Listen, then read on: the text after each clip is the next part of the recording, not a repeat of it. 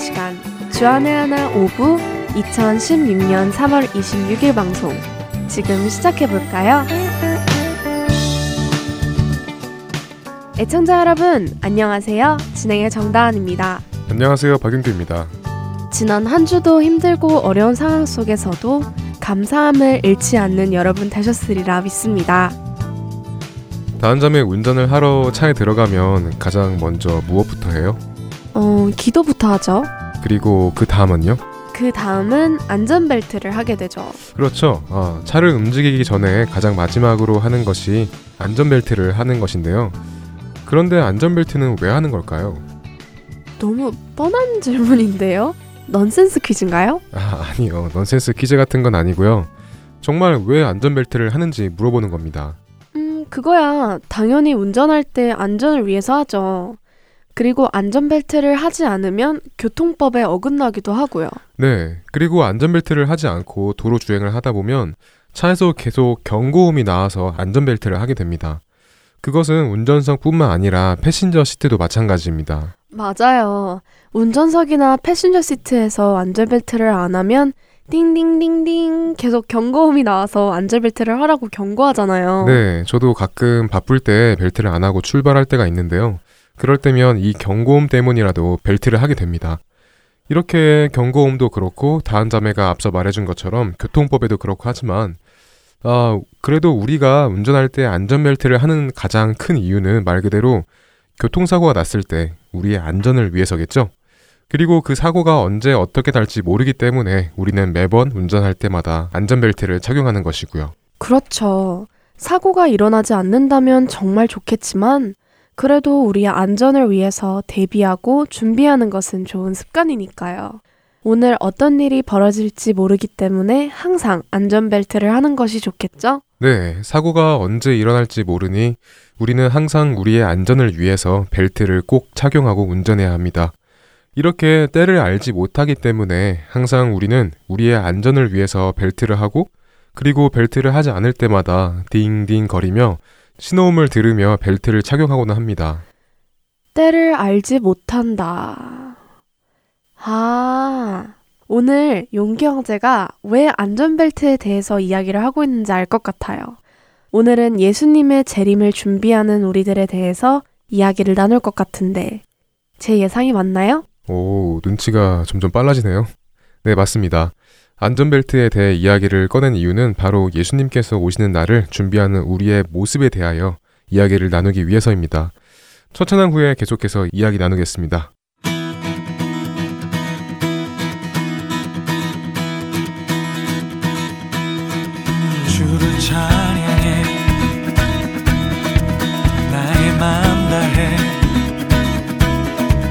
찬양 가운데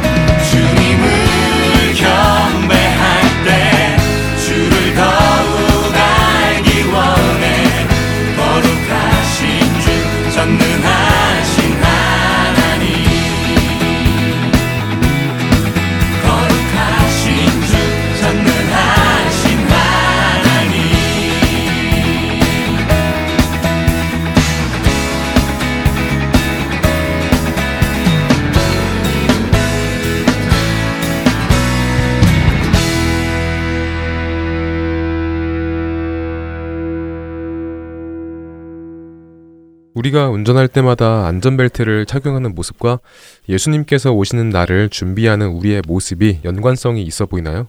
네.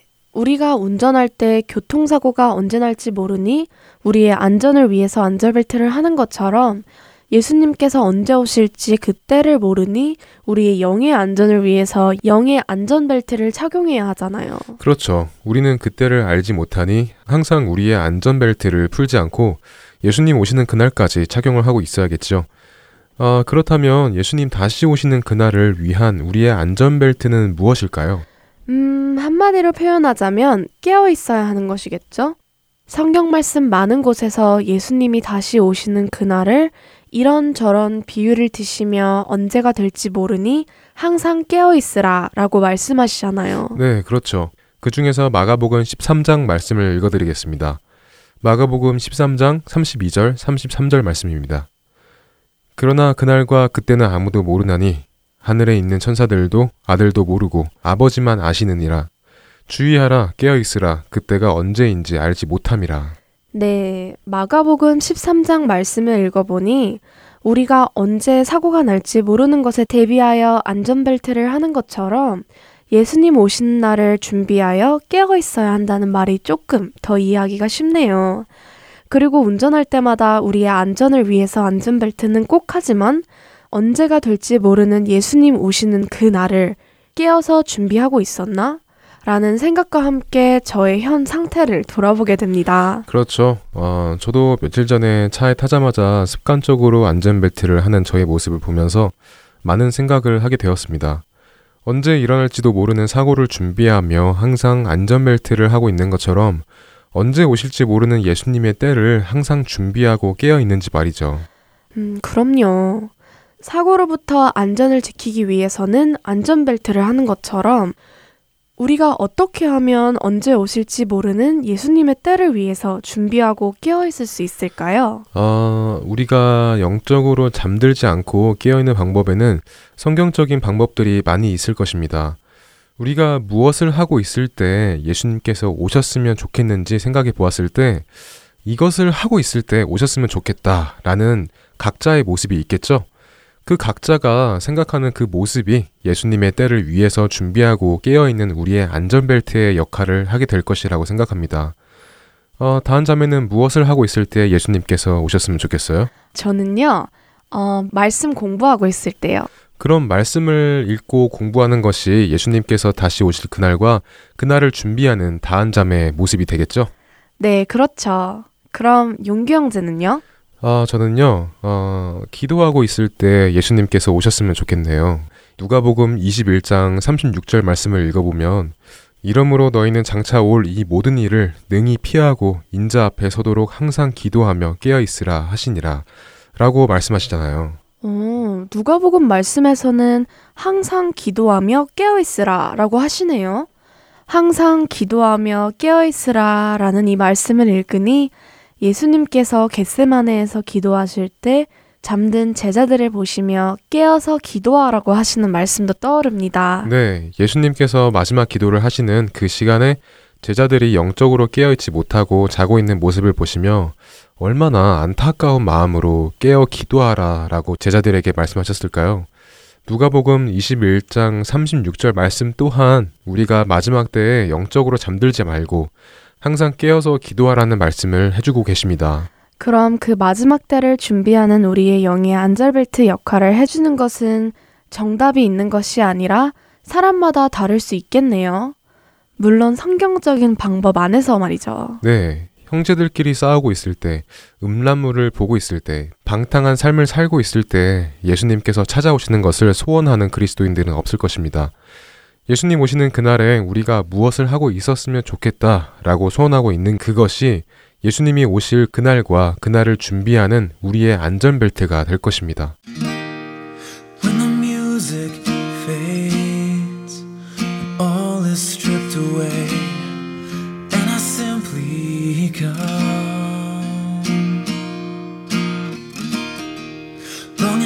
the that's of worth that will bless your heart. I'll bring you more than a song, for a song in itself is not what you have required. You search much deeper within, the way things appear. You're looking into my heart.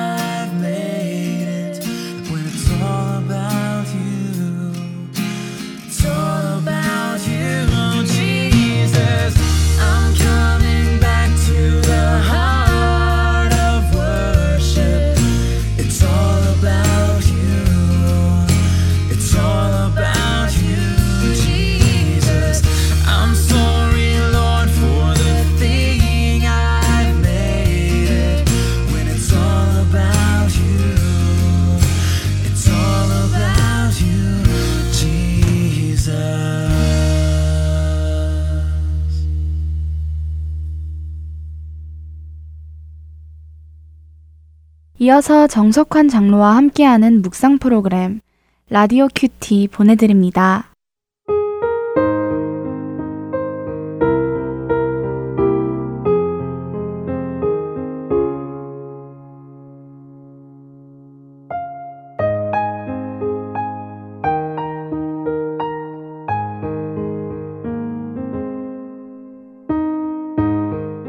내가 여호와께 간구하며 내게 응답하시고 내 모든 두려움에서 나를 건지셨도다. 시편 34편 4절 말씀입니다. 30여 년 전에 새 부처의 장관을 역임하고 교통신문 회장을 역임했던 후암교회 김 장로에게는 두려운 것이 두 가지가 있는데 첫째는 하나님이요 둘째는 자식들이라고 합니다.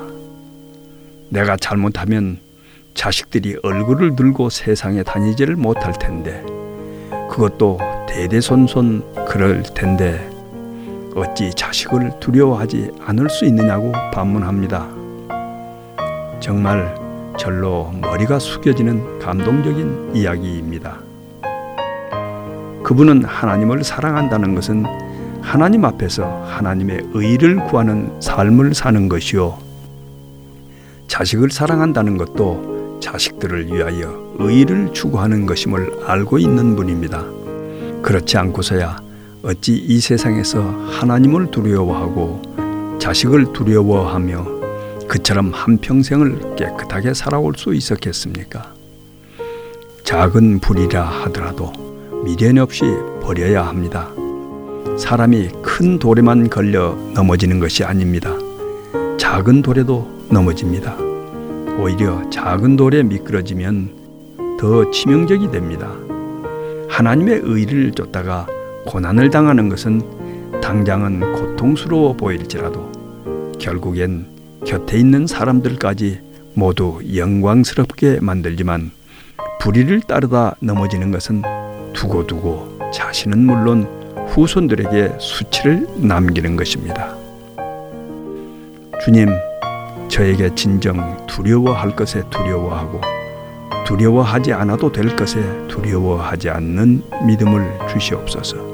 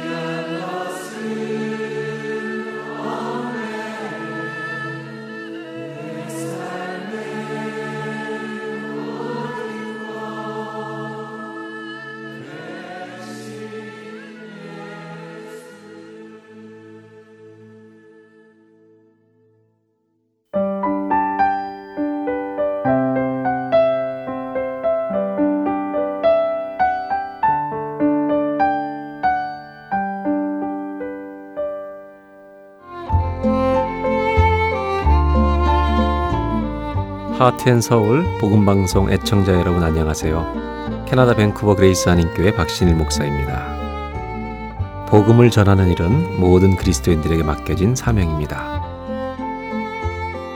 하트앤서울 복음방송은 생명의 근원 되시는 예수 그리스도만을 전하는 방송사입니다. 여러분의 기도와 후원으로 이 사역은 계속될 것입니다.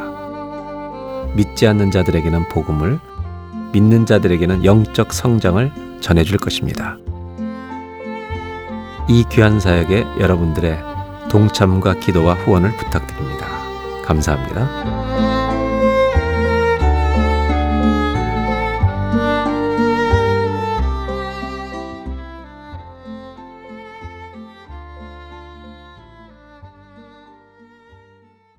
이어서 성경 말씀을 통해 이 시대의 찬양 문화를 점검하는 성경적 찬양으로 이어집니다.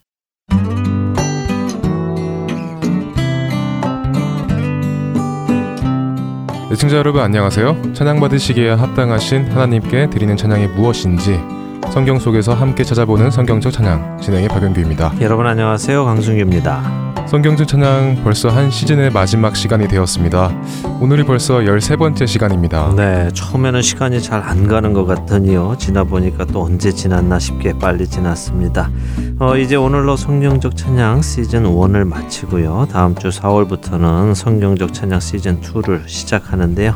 어, 이제는 포맷이 조금 변했죠? 네, 어, 시즌 1이 성경적인 찬양에 대한 렉처 시간이었다면 시즌 2는 실전이라고나 할까요? 실제로 찬양을 선택해서 그 가사들을 성경적으로 바라보고 의미도 생각해 보고요. 또한 함께 불러보는 시간으로 꾸미려고 하고 있습니다. 네. 많은 분들이 기도해 주시고요. 또 애청해 주시기 부탁드립니다. 네, 우리가 성경적인 찬양을 실제로 부를 수 있는 시간이 되기를 소원해 봅니다. 자, 이제 성경적 찬양 시즌 1의 마지막 시간인데요. 어, 오늘은 성경 학자들이 찬양에 대해 하신 말씀들을 중심으로요. 이야기를 좀 나누어 보려고 합니다. 제가 개인적으로 참 존경하는 분들인데요. 20세기 최고의 설교자로 칭함을 받는 마틴 로이드 존스 목사님이나 어, 이 시대의 선지자라는 평판을 듣는 A.W. 토저 같은 분들입니다. 로이드 존스 목사님은요, 1899년생이시고요, 1981년에 소천하셨습니다. A.W. 토저도 같은 시대의 사역자이신데요, 1897년생이시고, 1963년에 소천을 하셨습니다. 이분들의 소천한 연대를 보면요, 이미 약 35년에서 50년이 넘는 시간이 흘렀습니다. 그러니까 이분들이 말씀하신 찬양의 세대는 지금으로부터 최소 35년, 많으면 50년 전에 찬양 문화에 대한 평가라는 것을 기억하시면서 오늘 이야기를 좀 나누기 바랍니다. 네, 그렇다면 20, 30대 젊은 세대들이 태어나기 이전에 찬양 문화에 대한 평가이군요. 네. 그렇다면 조금 저희와 동떨어지지 않을까요? 너무 옛 이야기일 수도 있고요. 어, 그렇게 생각할 수도 있죠. 그러나 오히려 저는 이런 분들의 이야기가 더 좋다고 생각하는데요. 그 이유는 지금 찬양 문화의 중심에 있는 세대들은요, 대부분 35세 아래라고 생각이 되거든요. 그렇죠. 저도 이제 29이니까요. 이 세대에서 조금 올드한 편이죠. 네. 그래서 중요하다는 말씀인데요. 박용규 아나운서를 포함한 35세 미만의 분들은 태어날 때부터 이미 지금의 찬양 문화 안에서 자라나셨습니다. 그러니까 이런 찬양 문화가 아닌 적을 겪어본 적이 없는 거죠. 그래서 찬양이란 이런 것이라는 고정관념이 머리 안에 꽉 차 있습니다. 그렇게 지금까지 보고 들은 것 외에는 찬양이라고 느끼지조차 못하지요. 아, 그러니까 저희 세대는 이런 컨템포러리 크리스찬 뮤직을 접하고 살아와서 이런 찬양 문화가 아닌 문화는 아예 알지 못한다는 말씀이군요. 그렇죠. 그렇게 이런 컨템포러리한 문화가 태동되기 위해 준비를 하던 시대에 사역을 했던 아주 신실한 사역자들은 이런 문화의 변화를 어떻게 생각했나 아는 것이 우리에게 큰 도움이 될 수 있다는 것입니다. 그렇겠네요. 제 3자의 입장에서 바라볼 수 있는 기회가 될 것 같습니다. 예, 그렇게 되기를 바랍니다. 마음을 열고 한번 생각해 보죠. 어, 박용규 아나운서 불협 화음이 뭔지 아세요? 아, 불협화음이요? 예. 뭐 간단하게 말하면 말 그대로 화음이 안 되는 음을 합쳐서 화음을 만드는 것이죠. 그러니까 서로 안 어울리는 음을 화음으로 사용하는 것이죠. 네, 그렇죠. 뭐 저도 음악을 잘 모르니까요. 자세히 설명은 못 드리지만 보통 장 3도나 완전 5도의 화음, 그러니까 도, 미나, 도, 솔 이런 화음은 듣기에 좋잖아요. 그렇죠. 그러니까 컨소넌 코드니까요. 대신에 장 2도나 감 5도 이런 화음은 잘 안 어울리죠. 네, 그래서 잘 안 어울리는 불협 화음은 사실 우리 귀에도 편하지 않거든요. 어딘지 어색하고 불편합니다. 어, 그런데 이런 불협 화음이 현대 음악에서는 하나의 기교로 사용이 됩니다. 어, 이런 불협 화음을 더 잘 사용하면 사용할수록 뛰어난 음악가다 하는 평가까지도 받는 것 같고요. 이런 부분에 대해서 로이드 존스 목사님께서 하신 말씀을요. 제가 읽어 드릴게요. 한번 들어보시기 바랍니다. 에베소서 5장 강의 내용입니다. 그 중에 5장 19절을 한번 먼저 읽어 주시죠. 네, 시와 찬송과 신령한 노래들로 서로 화답하며 너희의 마음으로 주께 노래하며 찬송하며. 아, 전에도 몇 번 읽었던 구절이네요. 네, 그랬죠. 성령 충만해서 드리는 찬양이 어떤 찬양인가 잘 표현해 준 구절이라고 말씀을 드렸었습니다. 어, 그런데 방금 읽으신 19절에서요. 주께 노래하며 찬송하며라는 이 구절이요. 킹 제임스 성경으로 보면 singing and making melody in your heart to the Lord 이렇게 되어 있습니다. 오, 찬송하며가 making melody를 번역한 것이네요. 네, 그렇죠. 그 making melody는 psallo라는 헬라어의 번역이고요. 그래서 이 구절 making melody를 기억하시면서 제가 읽어드리는 로이드 존스 목사님의 말씀을 한번 들어보시기 바랍니다. 옥스퍼드 영어 사전에는 멜로디가 다음과 같이 정의되어 있습니다. 감미로운 음악, 아름답게 배열된 음악적인 소리들, 음악적인 소리들이 만들어내는 아름다운, 아름다운 선율과 가락이라고요. 우리는 멜로디, 곧 곡조라는 단어가 내포하고 있는 이 모든 뜻을 아는 것이 중요합니다. 왜냐하면 사도 바울이 19절에서 하고 있는 일이 바로 이것이기 때문입니다. 그는 그리스도인이 함께 모여 하나님을 경배하고 찬양할 때 그리스도인으로서 어떻게 행동해야 하는지를 다루고 있습니다. 그리스도인이 부르는 노래에는 아름다운 곡조가 있고 아름다운 형식이 있습니다. 이것이 그리스도인이 부르는 노래의 가장 본질적인 특징입니다. 또한 이것은 그리스도인이 만들어내는 모든 예술에도 동일하게 적용됩니다. 저는 교회가 이것을 다시 한번 깨닫는 것이 매우 중요하다고 말씀드립니다. 교회는 오늘날 이 세상의 모든 종류의 예술에서 적극적으로 추구하고 있는 흉한 것에 대하여 정면으로 대항해야 합니다. 그리스도인의 음악은 연주하거나 창작함에 있어서 사람들이 자신들의 기교를 뽐내는 장이 되어서는 안 됩니다. 세상은 아름다운 곡조를 피하기 위해서 흔히 사람들이 예상하는 음을 넣지 않거나 자신의 음악이 일정한 형식의 아름다움을 추구하지 않고 끊임없이 변화하는 상태에 있도록 하기 위해 고의적으로 엉뚱한 음을 넣습니다. 그러나 이런 일은 그리스도인의 음악에서 용납될 수 없습니다. 단순히 기교를 추구하는 것은 지성이 모자라고 마음이 완고하며 차가운 세상이 하는 일입니다.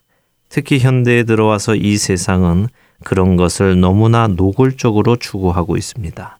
그러므로 우리는 더욱 신경을 써서 세상의 그런 유행을 따르지 않을 뿐만 아니라 더 나아가 그리스도인의 음악에 아름다움과 조화, 평안과 기쁨이 있음을 세상에 보여주어야 할 것입니다. 어떠세요? 로이드 존스 목사님의 이 말씀을 들으니까 어떤 생각이 드십니까? 어, 그리스도인들의 예술은 세상이 추구하는 예술과 그 목적 자체가 다르다는 것을 생각하게 됩니다. 네. 그리고 세상은 일부러 자극을 주기 위해 아름다운 것을 파괴하여 사람들에게 자극을 주지만 그리스도인들이 부르는 노래에는 늘 아름다움이 있어야 한다. 멜로디라는 단어가 가지고 있는 그 아름다움이 반드시 있어야 한다는 말씀을 하시고 계시다는 생각이 듭니다. 네, 그렇습니다. 아름다움이라는 것은요, 그리스도인에게 주어진 특권입니다. 결국 다시 본질로 돌아가는데요.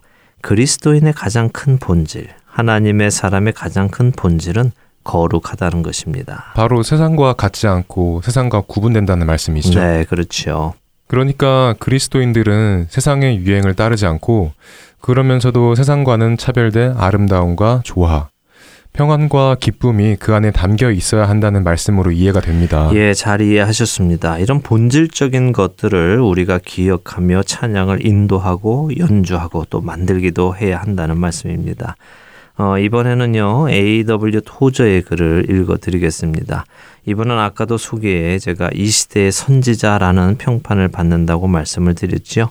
그래서 이분의 말씀은요, 좀 직설적이고 잘못을 아주 신랄하게 비판하십니다. 표현이 과격하다는 말씀인가요? 네, 뭐 그렇게 느껴질 수도 있습니다만 우리가 성경을 읽다 보면요, 그 표현의 수준이 아주 과격하고 적나라한 경우도 많이 있는 것을 보거든요. 성경이 죄를 죄로 지적할 때 거기에는 순화라는 것이 없습니다. 아주 직설적이죠. 어, 이 토저분도 그런데요. 이분의 저서 중에 예배인가 쇼인가 하는 책이 있습니다. 이분은 이 시대의 예배가 성경에 근거하지 않고 헐리우드에서 배워왔다고 책망을 하고 계십니다. 그 중에 일부를 제가 또 읽어 드릴게요. 지난 25년 동안 복음주의 진영에서는 신앙과 행위에 있어서 큰 변화가 있었다. 이 변화는 너무나 커서 사실상 변질이라고 말할 수 있을 정도이다. 더욱이 이런 변질은 열심을 내는 정통 신앙의 가면 뒤에서 일어났다. 성경책을 끼고 주머니에 신앙 소책자를 잔뜩 넣은 채 신자들이 모여서 예배를 드린다. 그러나 그 예배는 너무나 육적이고 이교적이기 때문에 극장의 쇼와 거의 구별이 안 될 정도이다. 이런 이교적 현상을 꾸짖는 설교자나 저술가는 오히려 곳곳에서 조롱과 비난의 대상이 되고 있을 뿐이다. 나는 오늘날 복음이라고 여겨지는 많은 것들이 실상은 세상의 쾌락과 취향과 야망에 완전히 사로잡힌 사람들의 마음에 접목된 정통 종교의 매우 무기력한 사례에 불과하다고 확신한다. 교회에는 성경보다는 세상의 영향을 더 많이 받은 사람들이 있는데 그들은 성령님의 인도를 따를 준비가 되어 있지 않다. 그들의 생활 방식과 정신 상태는 예루살렘보다는 헐리우드를 더 닮았다. 만일 당신이 그들을 지금 당장 예수님이 계신 새 예루살렘으로 데려간다면 그들은 매우 불편해 할 것이다.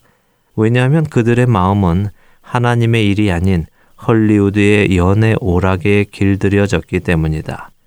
젊은 그리스도인들은 지극히 세상적인 속물을 모범으로 삼아 가능하면 그처럼 되려고 애를 쓴다.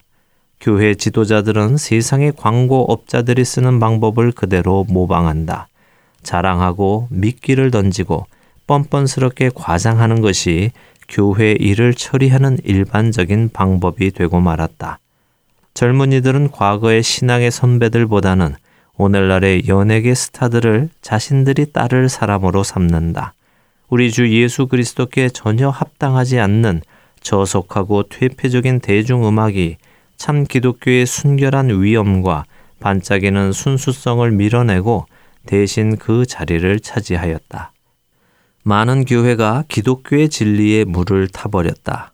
세상과 교회의 간격을 메워보려고 시도하다가 교회는 세상과 불법적인 결혼을 하였다. 성경은 결코 이런 불법적인 결혼을 용인하지 않는다. 다시 말해 세상과 교회의 진정한 연합은 불가능하다.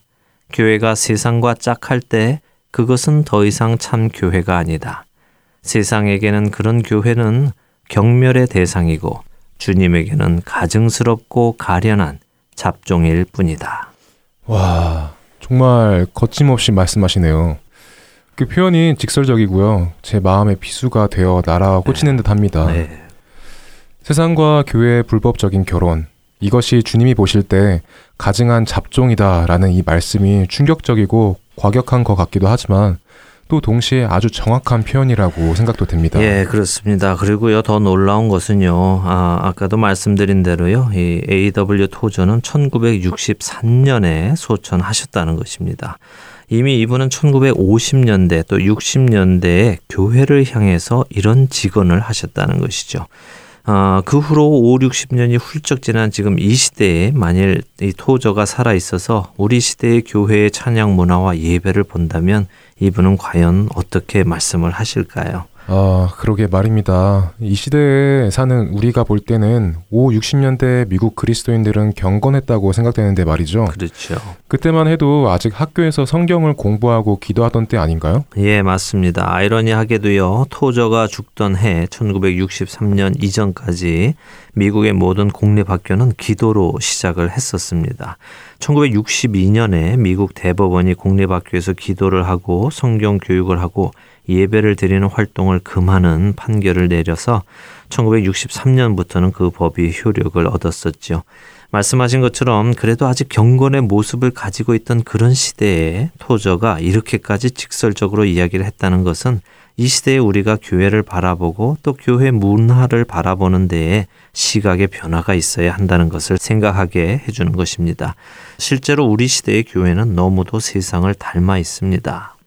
네, 전에도 방송에서 한번 말씀하신 것 같은데 교회는 떨모 미러가 아니라 떨모 스탯이 되어야 하는데 교회가 세상의 모습을 보여주는 이 떨모미러가 되었다는 것이죠. 예, 맞습니다. 교회는 세상의 온도를 알려주는 thermometer, 온도계가 아니라 thermostat, 온도 조절 장치여야 합니다. 교회를 보면 세상이 어떠한가 알 수 있는 것이 아니라 기독교의 진리를 가지고 세상의 온도를 변화시키는 역할이 교회의 역할이죠. 저는 이 정체성을 우리 모든 성도들이 분명하게 알고 또 기억해야 한다고 믿습니다. 네, 예수님께서 말씀하신 것처럼 우리는 세상에 비치고 소금이므로 세상에 빛을 비춰주고 맛을 내야 하는데 거꾸로 되어가고 있다는 사실이 오늘 새삼스럽게 느껴집니다. 예, A.W. 토저가 50년 전에 말한 것처럼 이 시대의 성도들이 세상을 바라보기 때문에 세상에 흉내를 내고 있습니다. 늘 TV를 보기 때문에요. 세상에서 유행하는 것들을 바로 교회로 들여오게 되죠. 우리 청취자 여러분들도 한번 스스로 생각해 보시기 바랍니다. 여러분들은 누구를 롤 모델로 삼고 살아가고 계십니까? 여러분들은 누구를 닮기 위해서 노력하고 계십니까? 아까 토저가 말한 대로 신앙의 선배들을 바라보며 그 길을 가려는 것이 아니라 세상에 잘 나가는 연예인들을 바라보며 살아간다는 사실이 인정하기는 싫지만 인정할 수밖에 없네요. 우리가 우리의 잘못을 알면 이제 돌이켜야 하겠죠? 예, 돌이켜야 하지요. 어, 그것이 하나님께서 원하시는 것입니다. 그렇게 우리는 돌이켜야 합니다. 그리스도인은요, 그리스도를 따르는 사람입니다. 그리스도를 따른다는 것은 그분을 바라보고 간다는 것입니다. 다른 곳을 바라보며 그리스도를 따를 수는 없습니다. 우리의 시선을 잠시도 그분에게서 벗어나게 해서는 안 됩니다. 우리가 다시 돌이키기를 바랍니다. 그리고 정말 우리가 드리는 찬양이 또 우리가 드리는 예배가 또 이 우리가 즐기는 크리스천 문화가 모두 하나님 앞에 올바른 것인지 하나님께서 보시기에 합당하신 것인지 하나님께서 기뻐하실 것인지 우리 스스로 생각해 보고 점검해 보기 바랍니다. 네, 그렇게 되기를 바랍니다. 우리가 세상의 문화를 교회 안으로 가지고 들어와 세상을 흉내내는 것이 아니라 오히려 그 반대로 진리를 가지고 세상에 빛을 비추는 우리가 되어야 하겠습니다. 네, 기억하십시오. 우리가 세상과 같지 않다는 것은요, 우리의 자랑입니다. 그것은 부끄러운 것이 아닙니다. 세상 사람들이 이런저런 것들을 즐기면서 자랑할 때 우리는 그런 것이 없다고 부끄러워하지 마시기 바랍니다. 또한 우리도 그런 비슷한 것 만들어서 하자라고 하시지도 마시기 바랍니다. 우리가 따를 것은 세상이 아닙니다. 우리가 비교할 것도 세상이 아닙니다. 여러분은 그리스도인입니다. 세상 사람이 아닙니다. 그리스도인답게 살아가시기를 간절히 소망합니다. 네, 부끄럽지 않은 그리스도인, 세상과 구분되는 거룩한 그리스도인으로 살아가는 우리 모두가 되기를 바랍니다. 바로 그런 삶을 살며 드리는 찬양이 거룩한 찬양이 될 것이라고 믿습니다. 예, 아멘. 여러분들과 함께 성경을 찾아보며 하나님께 드릴 성경적 찬양은 무엇인가 함께 점검하고 공부해본 성경적 찬양 시즌 1. 오늘로써 마치고요. 저는 다음 주 이 시간 성경적 찬양 시즌 2에서 다시 만나 뵙겠습니다. 함께 해주신 여러분들 감사드립니다. 다음 주에 뵙겠습니다. 네, 시즌 1 청취해 주셔서 감사했습니다. 안녕히 계십시오.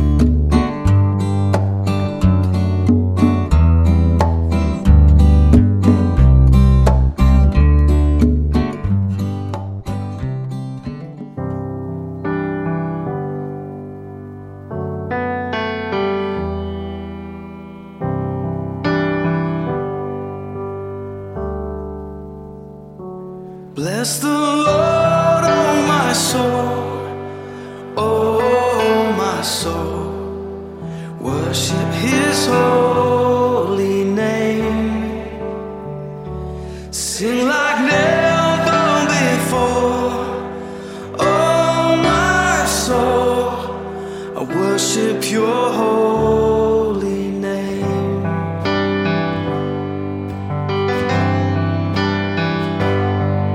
The sun comes up, it's a new day dawning. It's time to sing your song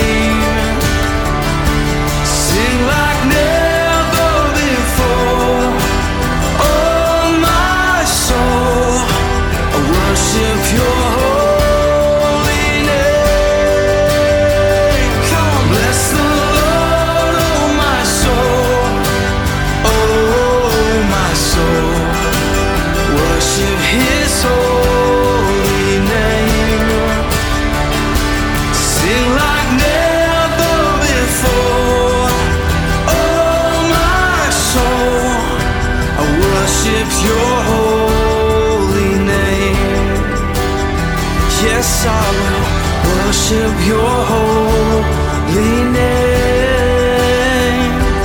Lord, I worship Your holy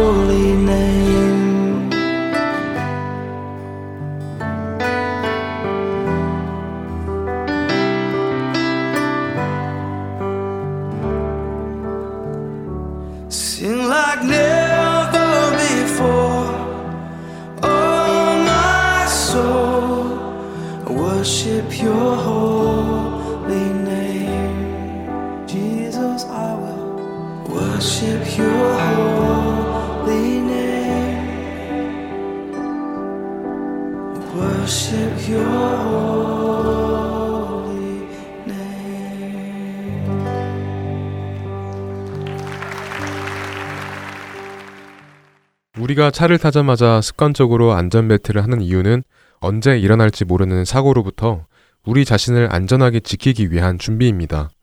이와 마찬가지로 언제 오실지 모르는 예수님의 그 날이 두려운 날이 아닌 승리의 날이 되기 위해서는 우리가 무엇을 해야 하는지 그날을 위한 안전벨트는 착용하고 있는지에 대해서 나누어 보았습니다. 네, 그리고 우리가 무엇을 하고 있을 때 예수님께서 오셨으면 좋겠는지 생각해 보았을 때 이것을 하고 있을 때 오셨으면 좋겠다 라고 하는 우리 각자의 모습이 있겠죠. 그리고 그 모습이 우리가 예수님께서 다시 오시는 그날과 그날을 준비하고 우리 스스로를 깨어있게 만드는 모습일 것이라는 것도 나누었습니다. 저희가 앞서 이야기를 나누었을 때 주행 시 안전벨트를 하지 않으면 딩딩딩 하고 울리는 경고음에 대해서도 나누었잖아요. 네, 그랬죠. 운전을 할 때 우리가 안전벨트를 하지 않으면 안전벨트를 착용하라고 차에서 경고음을 내는 것처럼 우리가 영적으로 깨어있지 않을 때 성령님께서도 일어나라고 경고의 말씀을 우리에게 해주십니다. 그렇게 생각하니까 재밌네요. 영적으로 졸거나 자고 있을 때 띵띵띵 말씀 읽어라 깨어 기도하라 라고 항상 경고를 하신다고 생각하니까요. 네, 그렇죠. 그래서 다은 자매는 그 영의 안전벨트를 잘 매고 있어요. 성령님의 경고음을 듣고 있는 것은 아니에요. 잘 메고 있다가 가끔씩 답답해서 풀면 바로 성령님의 경고음이 울려서 금방 다시 메고는 하죠. 용기 형제는요? 아, 저도 잘 메고 있다가 가끔씩 답답해서 풀 때가 있어요. 그럴 때면 성령님의 경고음을 듣고 다한 자매처럼 금방 다시 매야 하는데 매기는 싫고 경고음은 시끄럽고 하니 그 등 뒤로 이렇게 벨트를 넘겨서 꽂을 때가 있습니다. 그럴 때면 경고음으로 끝나시지 않는 성령님을 경험하고나 합니다. 벨트를 등 뒤로 넘겨서 꼽았을 때 차를 속일 수는 있겠지만 성령님을 속일 수는 없다는 것을 배웠겠네요. 네, 저처럼 성령님을 속이려는 무의미한 행동을 하시는 분이 없기를 바랍니다. 자, 아, 청년들을 위한 방송 주안의 하나 오부 마칠 시간이 되었습니다. 저희가 오늘 말씀드리고자 하는 것은 안전벨트를 했으니 혹시 사고가 났다 하더라도 우리의 안전을 보장할 수 있다를 말씀드리는 것이 아닙니다. 언제 일어날지 혹은 아예 일어나지도 않을 그 사고를 위해서도 안전벨트를 하며 준비하는데 언제 오실지 모르지만 사고와 달리 확실히 오실 예수님의 길을 준비하는 우리가 되자는 것에 포인트를 두었다는 것을 말씀드립니다. 그래서 우리는 어둠 속에서 나와 항상 깨어 있어서 그날을 매일 준비해야 합니다.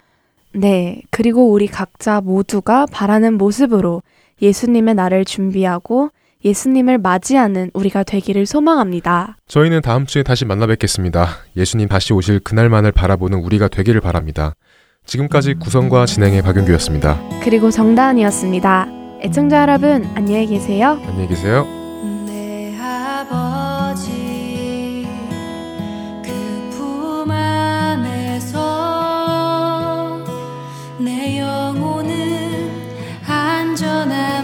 안